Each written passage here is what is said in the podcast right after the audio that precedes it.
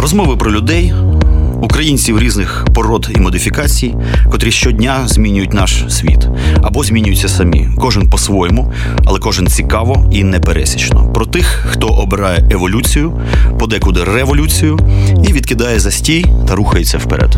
Еволюція або смерть з Іваном Самисюком. Ну що ж, дорогі друзі, вітаю вас на хвилях Old Fashioned Radio, програма Еволюція або смерть сьогодні в ефірі. І це не простий ефір. Можливо, він взагалі останній а, в цьому проєкті. Можливо, ми просто йдемо на такі матьорі а, канікули, переформатуємося в щось інше. Можливо, еволюція або смерть впливе в якійсь іншій формі. Де-інде. Однак е, сьогодні у нас і гість е, незвичайний. Це фігура абсолютно віртуальна. Вона є в Фейсбуці, її звати Томас Сирота. Насправді, повне ім'я Томас Якович Сирота. І ця людина, точніше людина, це не людина, ребята, це мавпа.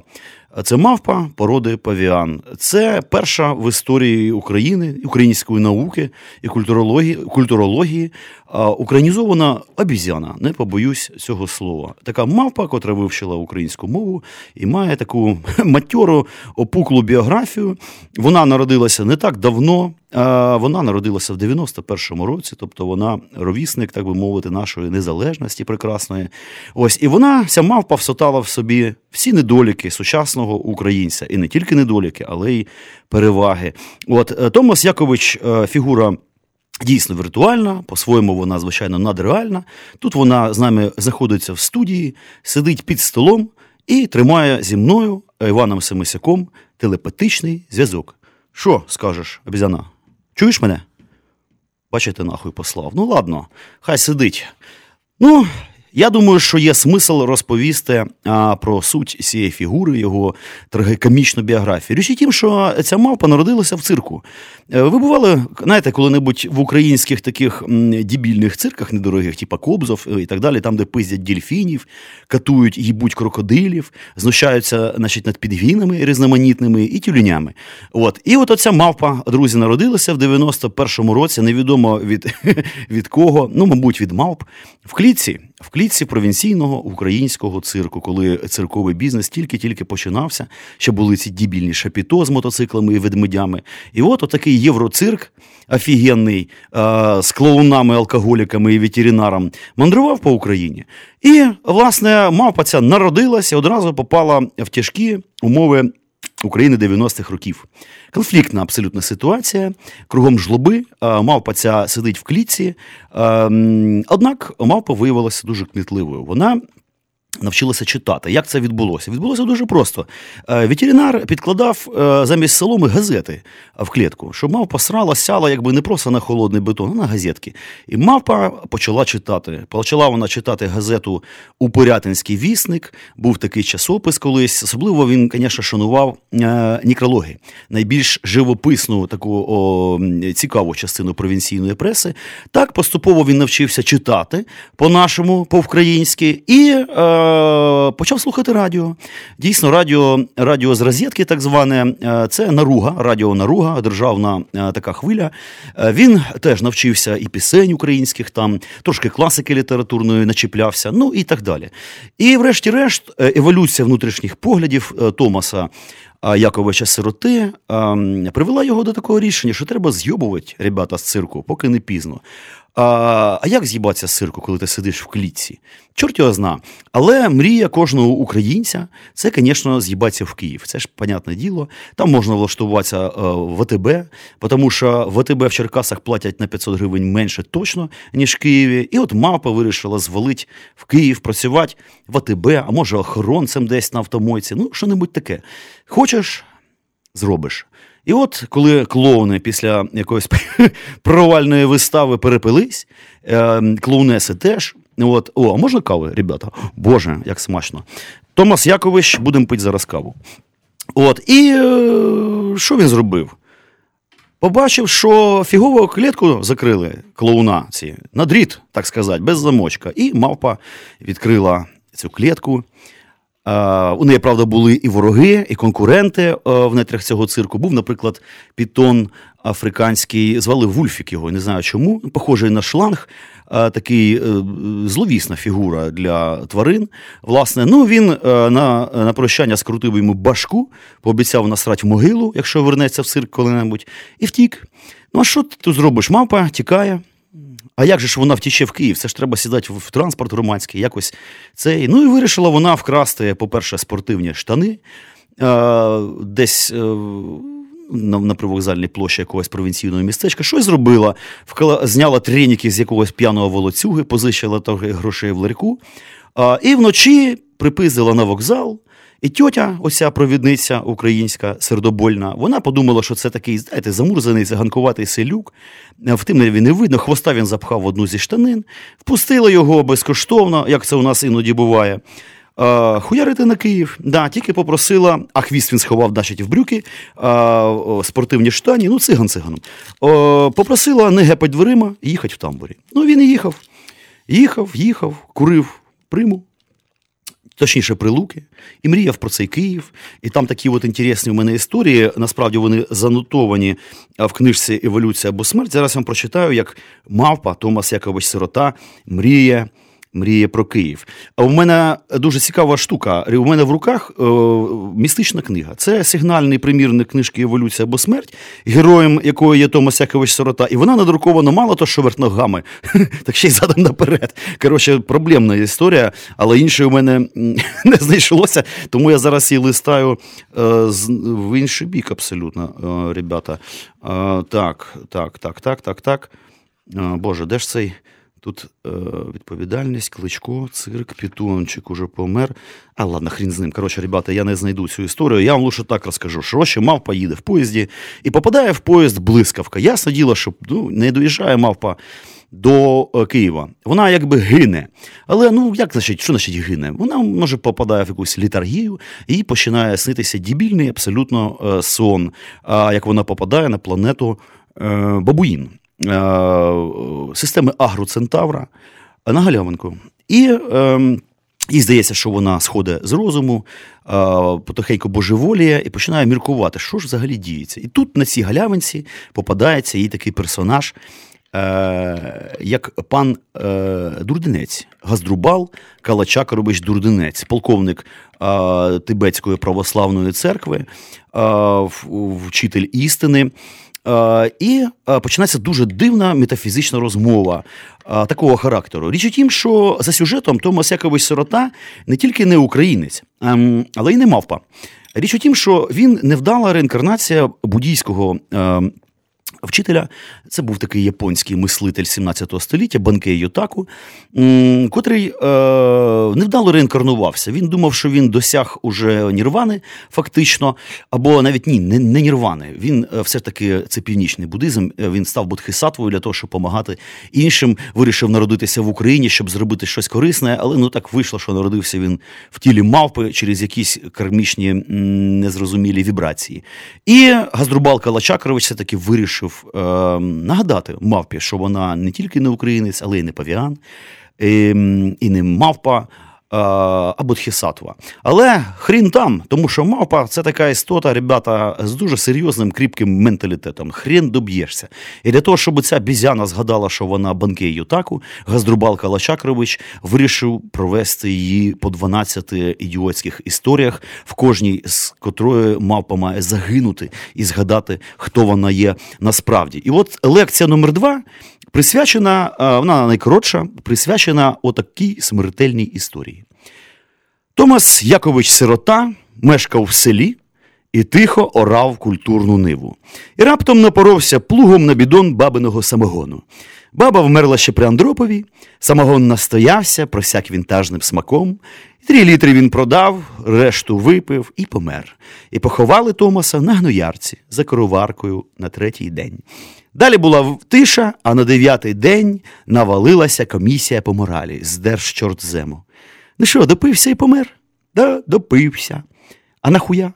Понімаєте, стреси то не врожай, то обжинки, то грошей нема, то магнітні бурі. Робота на землі взагалі вбиває.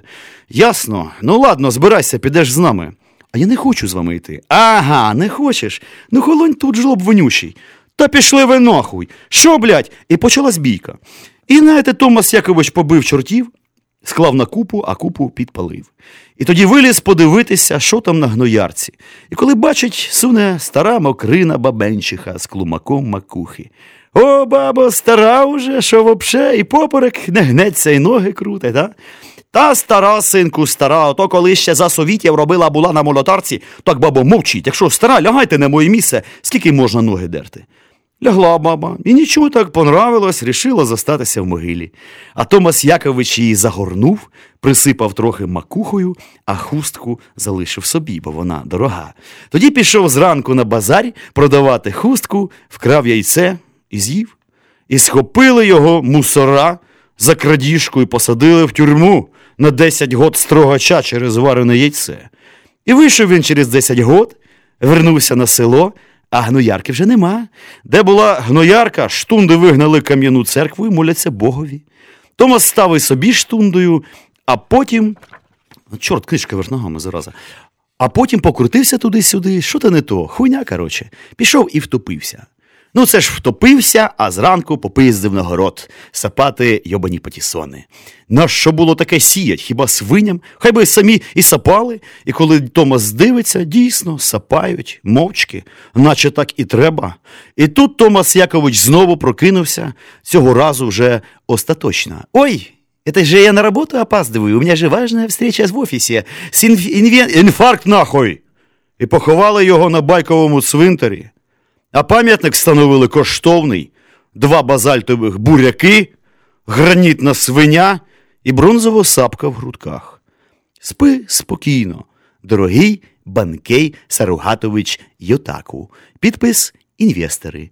Автор скульптурної композиції Газдрубал Калачакрович Дурдинець, член Національної спілки художників України з 1648 року. Отака, от, друзі, е, одна з перших історій. Томас Якович пірнає в реалії е, такого сучасного українського села, дивного, е, з якимись старими бабами, котрі співають псальми, а з іншого боку, комісія по моралі з Держчорзему. Отак от мавпа помирає, так і не вдупливши, що вона насправді банкей Ютаку. Ну і тому у нас, друзі. Е, починається далі історія. Е, лекція номер 4 Вона трошки довша і присвячена вона героїчній боротьбі РНБО проти московських загарбників. Друга ночі в таємному бункері на вулиці Банковій, Київ, Україна, уже чотири доби безперервно триває нарада. РНБО. Над картою Російської Федерації схилилися троє вкрай виснажених від нескінченного штурму посадовців: секретар РНБО Олександр Валентинович Турчинов, голова парламентського комітету з питань остаточного винищення московитів Томас Якович Сирота і держсекретар Сполучених Штатів Америки Газдрубал Калачакрович Дурденець. Вони мовчки і напружено роздивлялися карту, час від часу клацали очима і хрумтіли своїми рептилоїдними хвостами. Турчинов відпив охолодного чаю з міністерського гранчака і звернувся до присутніх. Ну що, шановні, пропоную наступний узгоджений усіма сторонами план дій. От згадайте, Януковичу було куди тікати. Що він і зробив? Путіну теж доведеться тікати, і він втече в ЛНР. Янукович слідом за ним втече в ДНР. Тоді Путін втече в ПМР, а вся ЛНР втече в ДНР. Слідом ПМР втече в це е, ДЛНР і утворюється ПЛДМНР. І ми маємо перевірену інформацію від нашої агентури, що в темній кімнаті. Посеред цього огидного антидержавного утворення планується конспірологічна зустріч двох фігурантів нашої помсти ВФ Януковича ВФ, ВФ, ВФ, ВФ, ВФ Януковича в махровому банному халаті і ВВ Путіна в роздертому на спині модельному пінджаку. Янукович пригостить Путіна стаканчиком квасу, вони сядуть на крокодилову валізу і мовчки затужать. А потім обичний жлоб з охоронної агенції Хаза енд Шухер застрелить обидвох скраденого на складах МВС Макарова. І ці питання, панове, на тому становитиме е, ціна питання, панове, на тому становитиме суму не більше 10 тисяч доларів США.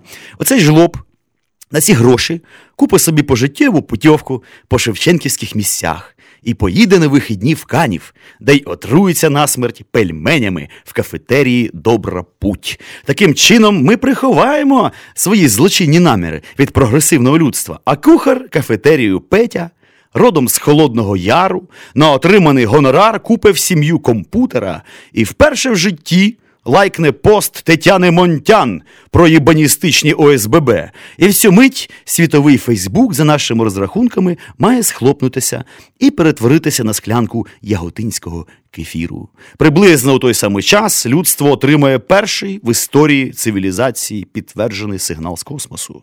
Це буде бандероль, що впаде з неба посеред Байконура. Вчені знайдуть в ній фотографію Леоніда Даниловича Кучми. Байливо загорнутий у мамин рушник слоїк з ожиновим повидлом і монгольський паспорт на ім'я Вітренки Наталі Міхалівни. Сторінку з пропискою буде вирвано чимось іклами, а в обкладинці сховано 4 юані на перше врем'я. Ну, ось такий у нас приблизно план дій, шановні. Звісно, можуть виникнути якісь непередбачувані обставини, але для оперативного реагування нами створено відповідну силову структуру. Вона складається з ветеранів гусицьких війн, канадійських кінних силовиків в костюмах обичної людини. Що скажете, друзі? Можливо, маєте якісь технічні зауваження, а можливо, навіть концептуальні пропозиції? Як гадаєте, Томас Якович, вам слово? Томас підвівся з тяжкого державницького крісла, дістав з пожмаканої пачки чергову папіросу, запалив її від власного погляду, глибоко затягнувся і продовжив. Панове, перед тим як планувати такі складні і багатокрокові операції, чи не варто нам спочатку зазирнути, так би мовити, в душу ворога до самих глибин його паскудного нутра? На мій погляд, спроби аналізувати мотиви кацапського кагебіста за допомогою українського мозку не виглядають переконливо. От звідки ви знаєте, що Путін обов'язково чкурне в, це, в банному халаті Фу, ребята, знову верх ногами це довбана книжка. Що Путін обов'язково чкурне в це йобане ЛНР. Навіть якщо уявити, що завтра Путін відкине свої роздвоєні копита і його холодний труп виїбе людський трибунал, то проблеми ж це не вирішить. О, поясніть, будь ласка, вашу думку.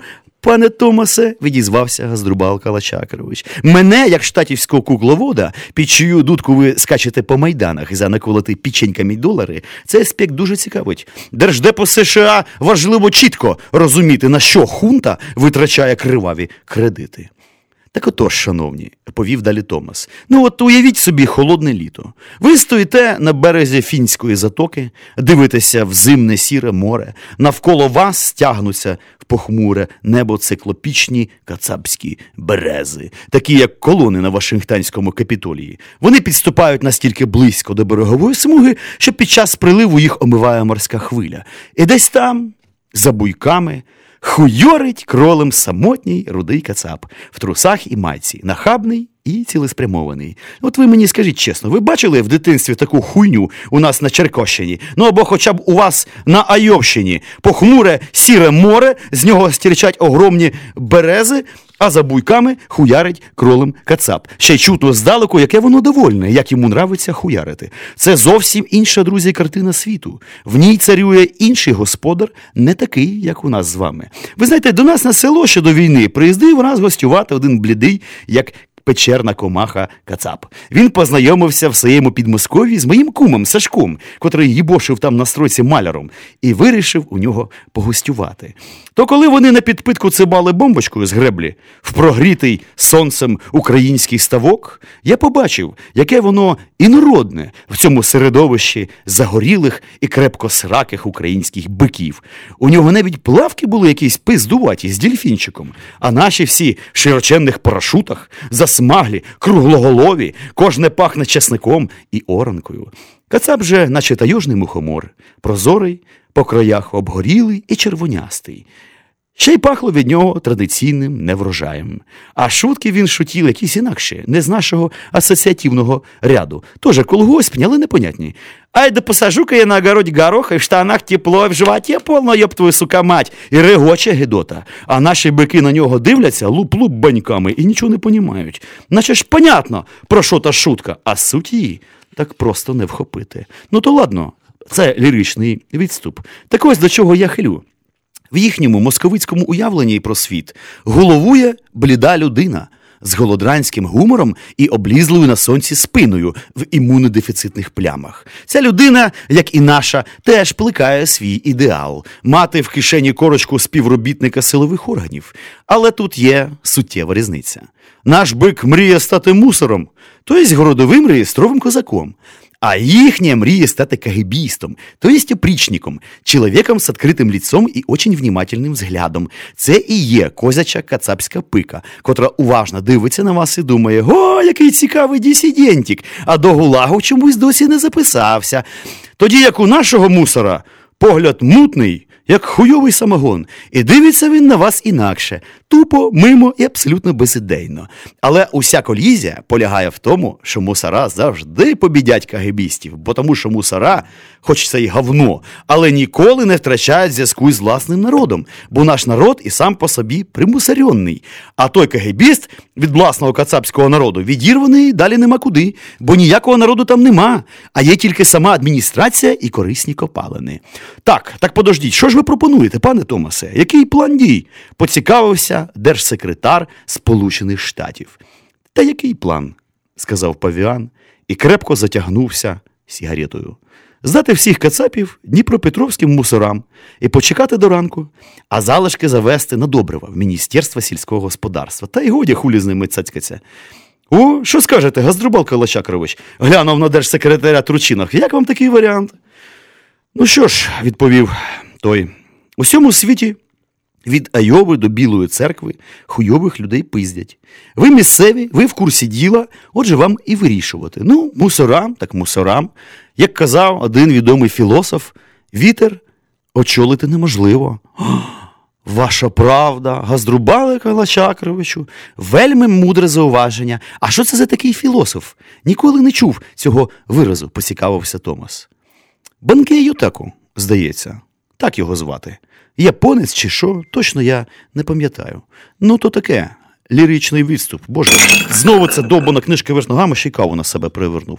Ну ладно, це абсолютно неважливо. Читати треба, бо це, ребята, сценічна робота. Щось знайоме, замислився Томас. Десь я вже чув це ім'я. Десь чули? здивовано перепитав з глибокого крісла Тручинов. Що значить десь чули? А ви є банкейсер Рогатович Єтаку. Чи ви вже забули? Що? Точно, я ж це його! А як же оце все? А, впізнаєш мене, їбанько? страшно крикнув Калачакрович і вихопив з кулька з буряками крадений на складах МВС пістолет Макарова. Томас зітхнув і заплющив очі. Бачите, сталася легенька аварія. Кава моя не їбнулася, ну нічого, це навіть прикольний містичний збіг. Було б, звісно, непогано, якби дівчата принесли а, серветочку. У мене є класна ідея. Давайте зробимо музичну паузу і поставимо пісню Травневі свята групу групи Пирятин, тому що свята насуваються, а я піду витирати своє обвуглене гарячою кавою тіло і протирати стіл. За три хвилини зустрінемось.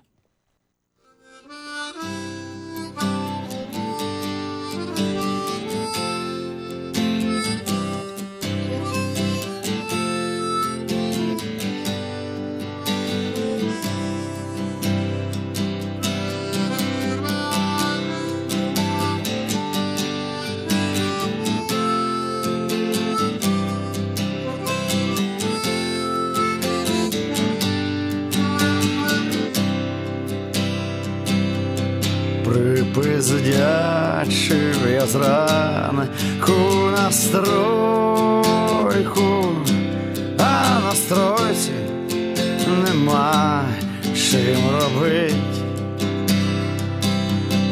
Не завезли цемент без пещанку і прораб недовольний сидить що коїться, питаю, де цемент, де усі стройбани, а прораб мені отича.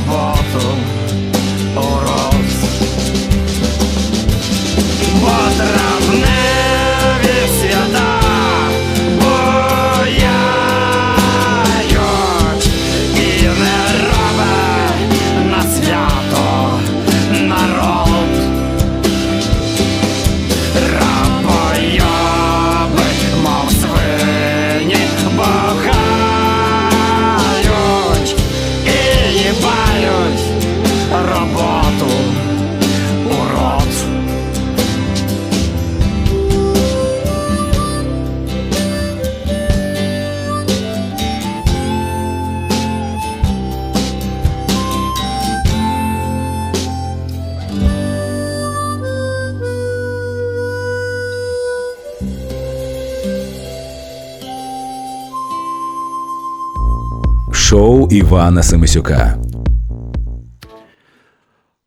Ну що ж, друзі, продовжимо а, нашу екскурсію в життя пав'яна. Там сміються дівчата за дверима, хочуть, що я облив на себе каву, а, несуть каву нову принесли, цукор зараз буде. І отже, а, життя Томаса Яковича Сироти саме на цій смерті, звісно, не закінчилося. Попереду ще їх дофіга. І от, наприклад, е, лекція номер 5, вона присвячена нашій, присвячена, господи, нашій м, журналістській сфері діяльності, точніше, навіть не журналістській, а такій телевізійній. Вона присвячена колишньому УТ-1. Томас Якович Сирота влаштовується на роботу е, в олівець, так званий. Лекція номер 5. Алло, добрий вечір. Алло, ви мене чуєте? Добрий вечір. Чуємо вас прекрасно. Кажіть. О, клас. А це я дзвоню з приводу роботи. е, За об'явою. Ви мене чуєте? Алло. Так, пане, все добре чути. Кажіть уже. Це ж телебачення, правда? Перший національний УТ-1? Так, так, це ми. О, клас! Мені потрібна редакція програми Телеакадемія. Відділ кадрів даєте чи що? Я з приводу роботи дзвоню, я сценаріст. м добре, пождіть хвилиночку, зараз з'єднаємо. О, дякую. Та поки що не варто. Так. Слухавці пішли гудки, А потім оркестрова трембіта заграла шото з ранньої Руслани. Гей-гоп, гей-гоп, ех, а, wild-wild козачок, і на базарі бурячок. Ну, заїбісь. На силу дозвонився з десятого разу, тепер маю слухати цей естрадний висер, подумав Томас Сирота, молодий сценарист, початківець родом з Черкас. Хоча, звісно, робота є робота, і якщо її дають, то треба брати. Але куди не плюнь, кругом село. І то треба було з цих Черкас їхати, щоб в Києві опинитися на короварні. І раптом скажена какафонія обірвалася, і в слухавці залунав досвідчений голос. Доброго дня! Мене звати Таміла. Я менеджер програми Телеакадемія. Слухаю вас, кажіть. О, вітаю вас, пані Таміло. Мене звати Томас Сирота. Та що ж там хрипить? Я писав вам на електронну скриньку з приводу роботи. Я сценарист. Ми домовлялися, що я вам подзвоню в понеділок. Ось я дзвоню. Ага, хвилиночку зараз. Томас Сирота, собачка, gmail.com. Дійсно, є такий лист. Добре, пане Томасе. Скажіть, будь ласка, характер роботи на телебаченні вам зрозумілий? Вам взагалі все ясно? Ви знаєте, чим ми займаємося на УТ-1? Так, так, пані. Характер роботи мені цілком очевидний. Наскільки я розумію, Програма Тілеакадемія це молодіжна містерія. Посеред ночі, раз на місяць, котра виходить в найгірший з можливих ефірних часів, десь о третій ночі, коли вся молодь уже понапивалася в сраку і сідає дивитися вашу ахуєнну програму. По ночах перед блакитними екранами постають довжилецькі черги з юного прихильництва. Молодь не спить, чекає на сигнал з дроту. Творці телеакадемії справжні майстри підліткового контенту з педагогічним вироком. Сідай двійка. Батьків до школи нахуй з класу. Шоу займається пестуванням і плеканням обдарованих журналістських зірочок. Діляться зірочки на два гендерні кластери: юні задроти в базарних сфетрах на розмір більше тулуба. Всі в черяках із опухлими від постійного використання хуями, справжня надія української журналістики, а також малолітніх лолліпісік на життєвому роздорожжі, аби викладати або викладати українську мову в Яготинському аграрному ліцеї, або ж прямувати на панель в рівне. В слухавці, пути, боже мой, знову не туди. Ага, на панель в Рівне їбатися з театральним режисером Гнатом Петровичем Цупким в обмін на рекомендаційні листи до генерального директора Чернівецького медіахолдингу Обрій ТВ. Українську мову, звісно, викладати ніхто не хоче, бо це ж невигідно. Тому Гнат Цупкий міняє студентські заліки на добре обмацані дівочі панчохи і взагалі живе не кепсько в очікуванні першого інсульту під келишок Борисфену. Телеакадемія це зміїне кубло традиційної української журналістики, де під вишиваною сорочкою приховалася комсомольська вагінальна турбіна з академічною вимовою і твердим, як у пані Фаріон Че. Загалом, уся ваша медіа-імперія УТ-1 – це космічний товарняк без розуму і фінансування, але з весільними цицьками на спині і словником Грінченка в сраці. Коли? Коли ви потравитеся вчорашніми сосісками в тісті зі своєї бюджетної їдальні, а ця мить неодмінно настане, і що характерно, як завжди, в борг. Але якщо говорити коротко, ваша програма це навіть гірше, ніж насрати мавпі в сраку. Це пиздець. Все правильно, я нічого не забувся. Знову що то хрумкнуло, квецнуло, і досвідчений голос пані Таміли офіційним тоном звернувся до молодого сценаріста. Так, все правильно. Можете завтра приходити до відділу кадрів зранку. Одразу з документами. Беріть з собою паспорт, трудову, ідентифікаційний код і бутерброди. Да, до речі, де ви, де ви прописані? В Черкосах. А, тоді йдіть нахуй. То як так нахуй? А отак от, навпростець, через канів. Подождіть, ви що, не берете мене на свою вонючу роботу через те, що я сказав правду про вашу уйобічну передачу? Е, ні, шановний. Ми не беремо вас на роботу через те, що ви сказали неправду про себе. У нас знаєте, яка апаратура на телефонній лінії стоїть? Хуй хто проскоче. Ще стара німецька з київського офісу Аненербе залишилась. На лампах працює. Коли німці в 43-му тікали, покидали багато різного добра. І воно досі робить, без жодних ремонтів. Без жодних ремонтів.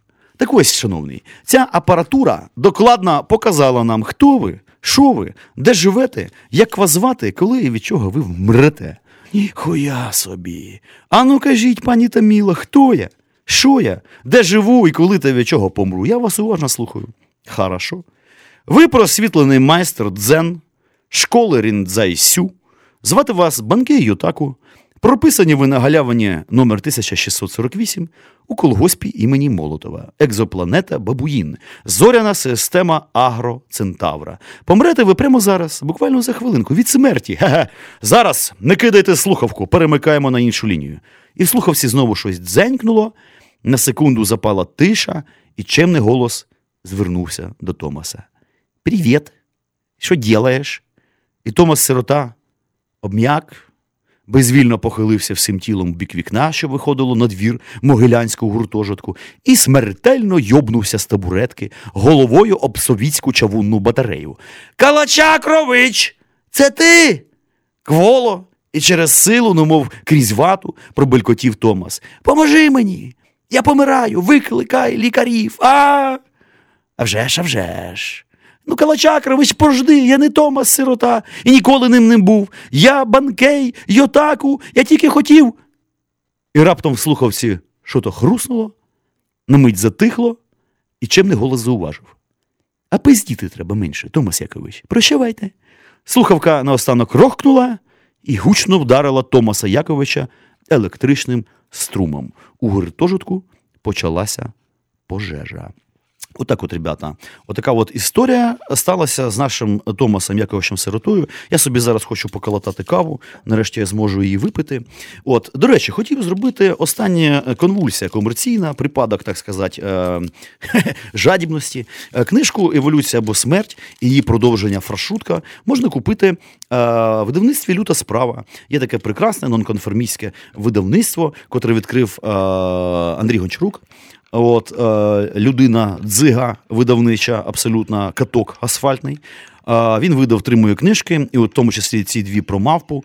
На сайті лютої справи ви можете її купити. Коштує вона абсолютно копійки, зважаючи на те, що це ну, геніальні книжки. Я вважаю, е, ну це ребята, це просто супер інвестиція. Їх е, наклад невеличкий, але фаршутку будемо довидавати, е, тому що вони фактично закінчилися. Ну, лишилося з пару десятків і все від накладу. І зараз в процесі написання продовження пригод Павіана Томаса, а саме книжка під назвою. Некросатирикон, оскільки в пригодах Павіана Томаса Томас досяг просвітлення, у книжці Фаршрутка він врятував Україну.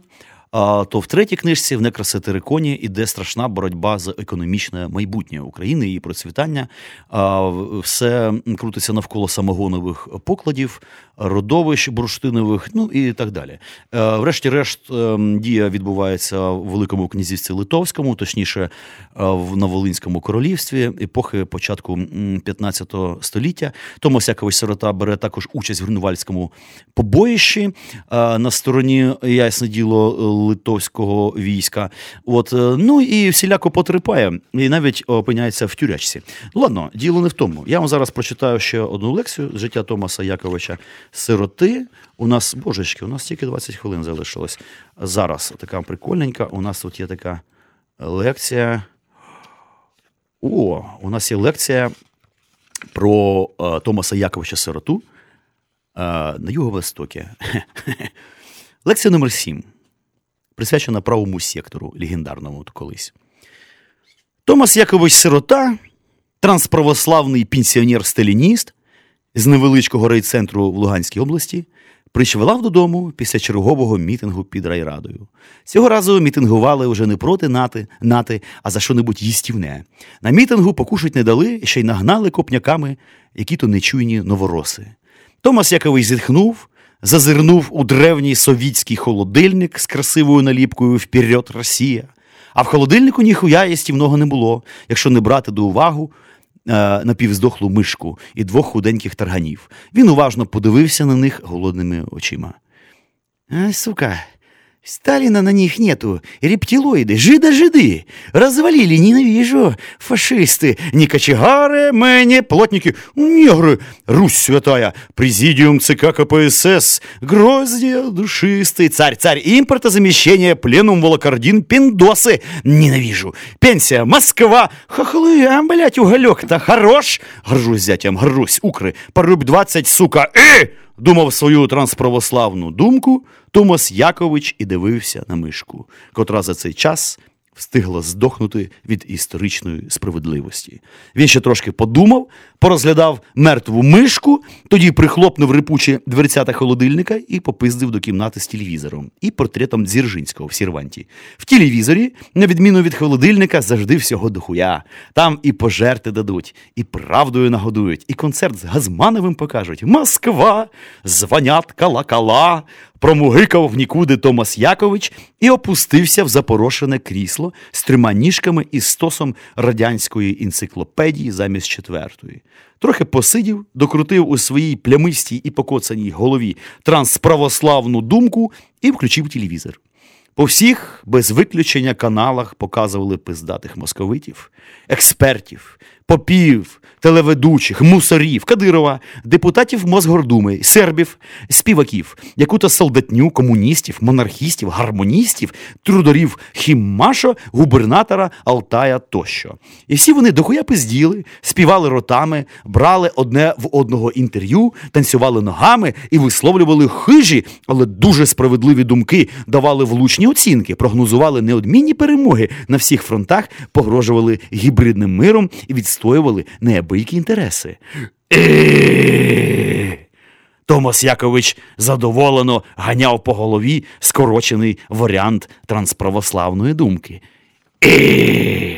Сьогодні знову через голодуху він дивився телевізор до повного катарсісу і осатаніння, пірнав господарчі сюжети, винирював помолоділий в новинних блоках, впадав у дитинство в совітських кінофільмах, плюхався з головою в ток-шоу, знову виринав на поверхні концертів до Дня міліції і так коло за колом, годину за годиною. Це був справжній укол щастя, затиснутий ненавистю мозок. Мням!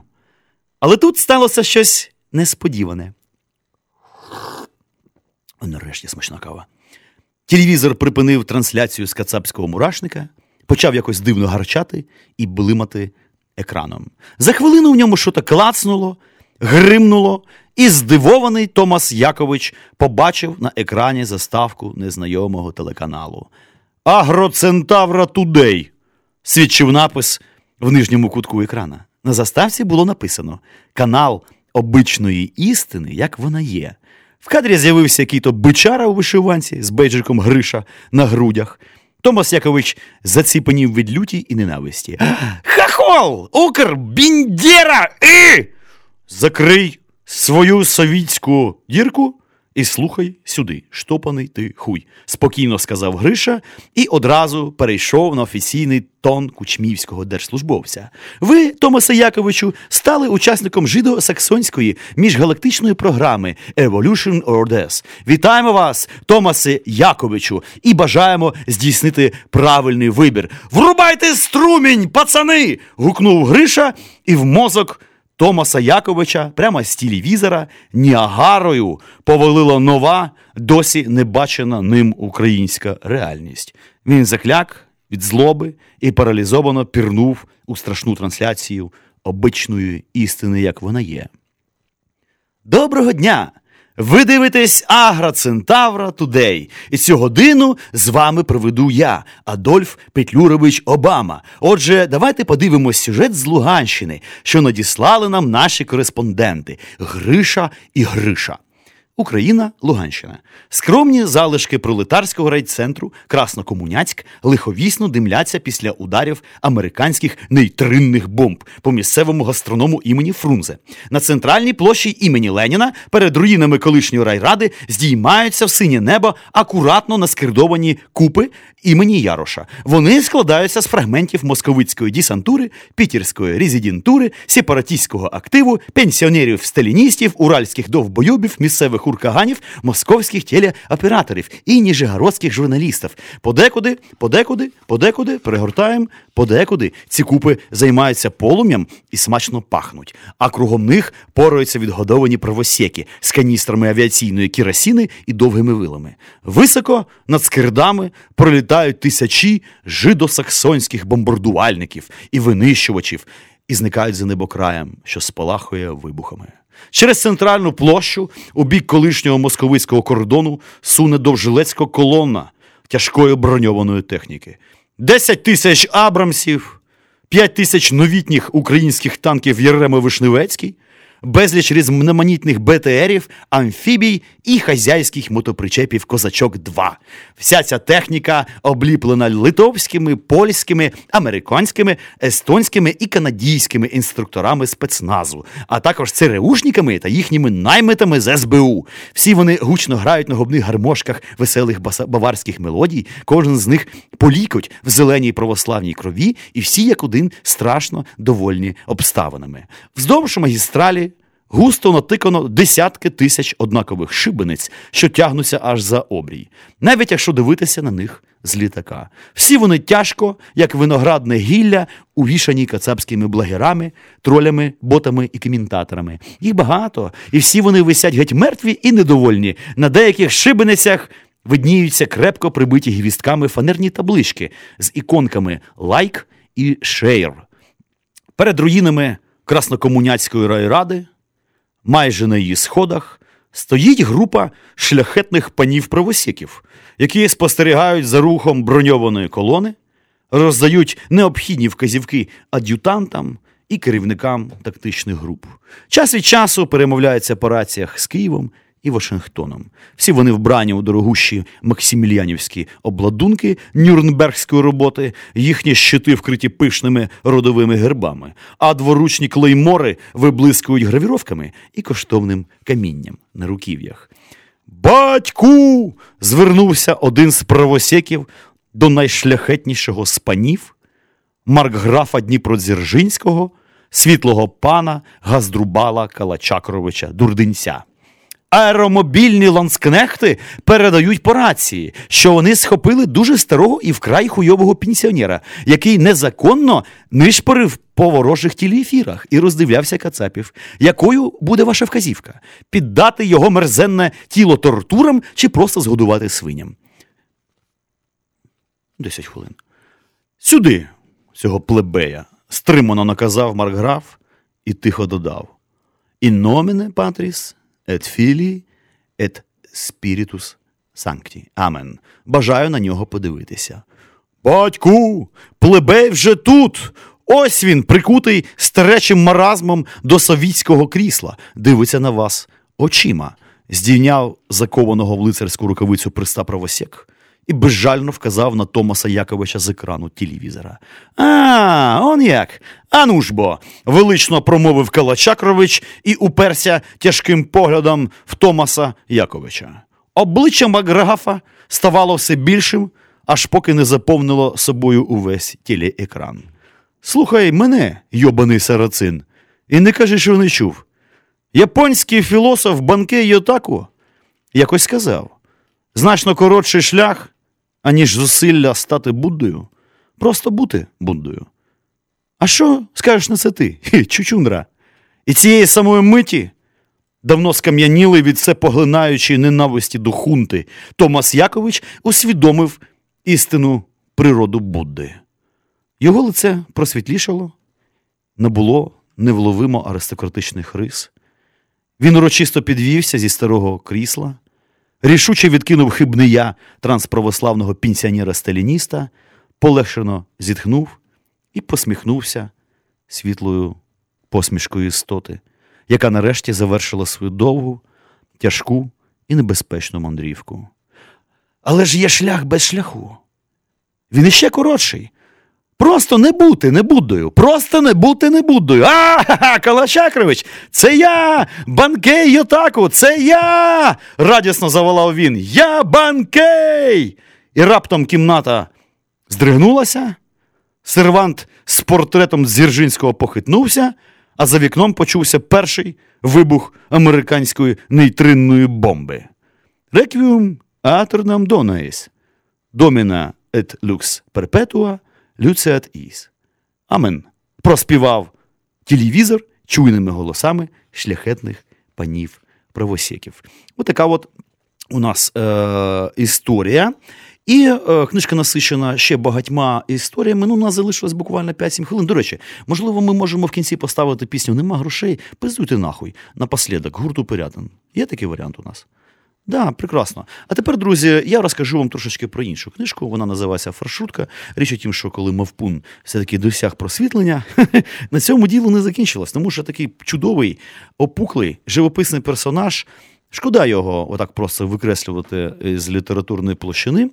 Тому а, в наступній книжці Томас Якович а, рятує Україну. Я вам прочитаю м, анотацію цієї книжки під назвою Фаршрутка. Аграрно-містичні пригоди мавпа українця Томаса Яковича Сироти продовжуються. І він опиняється в центрі спецоперації з порятунку людства в цілому та української державності, зокрема.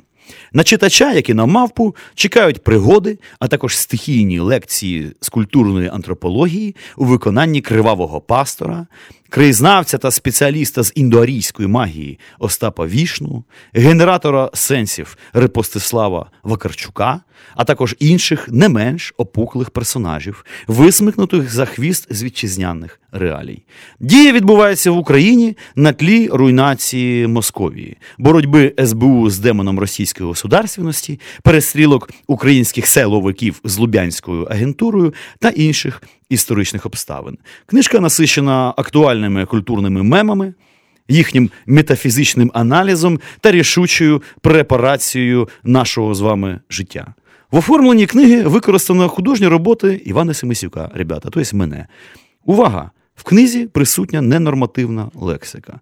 Бажане вікове обмеження 18. Ну, власне, це стосується всіх моїх оцих книжок, чи я не знаю, як це правильно назвати. Я радий, що сьогодні я зробив те, що давно хотів. Запросив е- реального, але віртуального гостя Томаса Яковича Сироту. Що у нас є там хвилинка, чи вже? А, пісня називається Нема грошей, пиздуйте нахуй. Прекрасна пісня. Можливо, це найкраща пісня за всю українську історію. А, До речі, хотів сказати, що в книзі Фаршутка є такий персонаж, а, точніше, не персонаж навіть, а.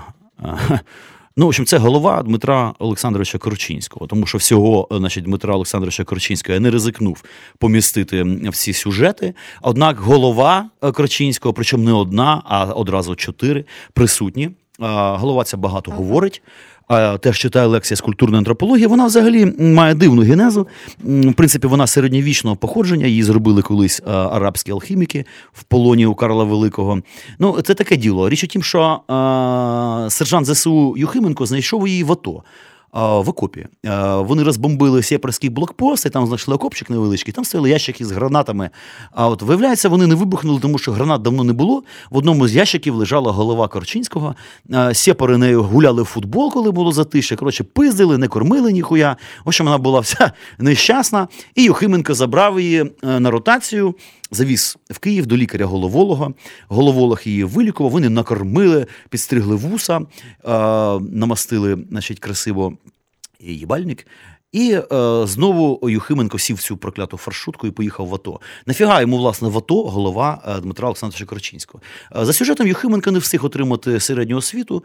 Е, голова дійсно ерудована. Вона читала Юхименку з рюкзака лекції з історії війн. З історії мистецтва, в тому числі. Ну і власне вона достатньо кусюча. Вона, наприклад, могла відкрити консерву зубами або навіть цинк з патронами. От і, е, врешті-решт, голова Кручинського вкусила за сраку павіана Томаса і отравила його, тому що все-таки фігура Дмитра Олександровича Крачинського е, в якомусь сенсі навіть токсична в культурологічному, в хорошому сенсі цього слова. І мавпа, уявіть собі, да, отравилась. Ну нічого, слава Богу, там були спеціалісти з індоарійської магії, уже згаданий тут Остап Вішну. До речі, Остап Вішну це така дивна людина, істота в костюмі олімпійської зборної. України жовто-блакитному синім е, небесного кольору їбальником і з чотирма руками, що характерно.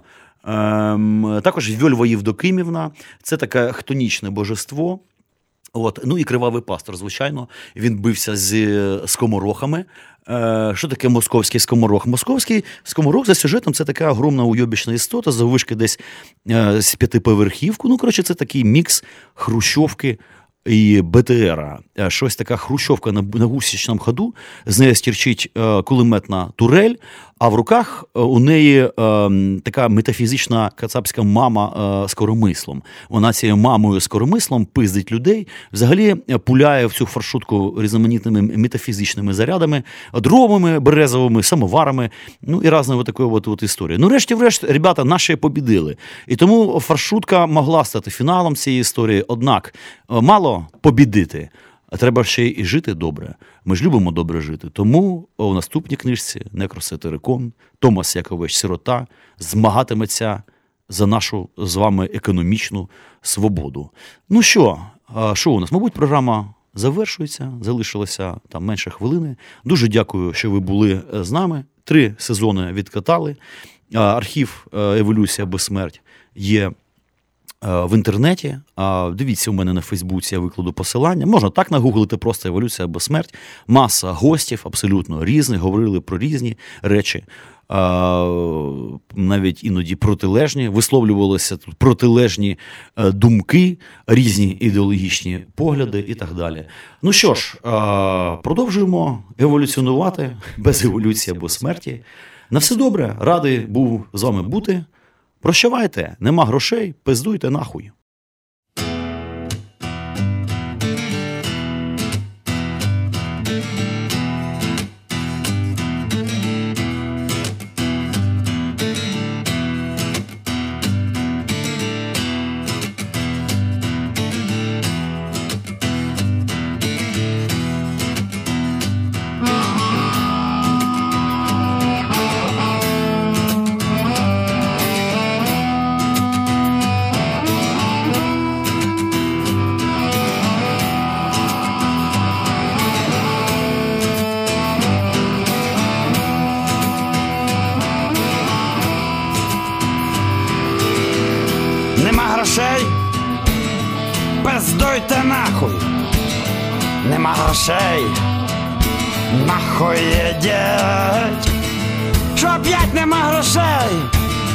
Тоді пиздуйте нахуй, нема грошей, нахуй їдять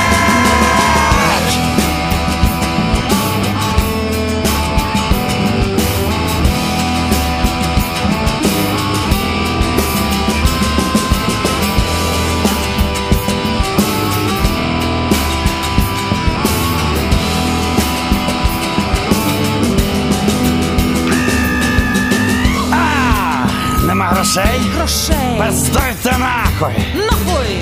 Що опять нема грошей? Нема. Нахуй їдять. Що знов нема грошей? Грошей. Тоді пиздуйте нахуй. Нахуй. Нема грошей. Нахуй їдять.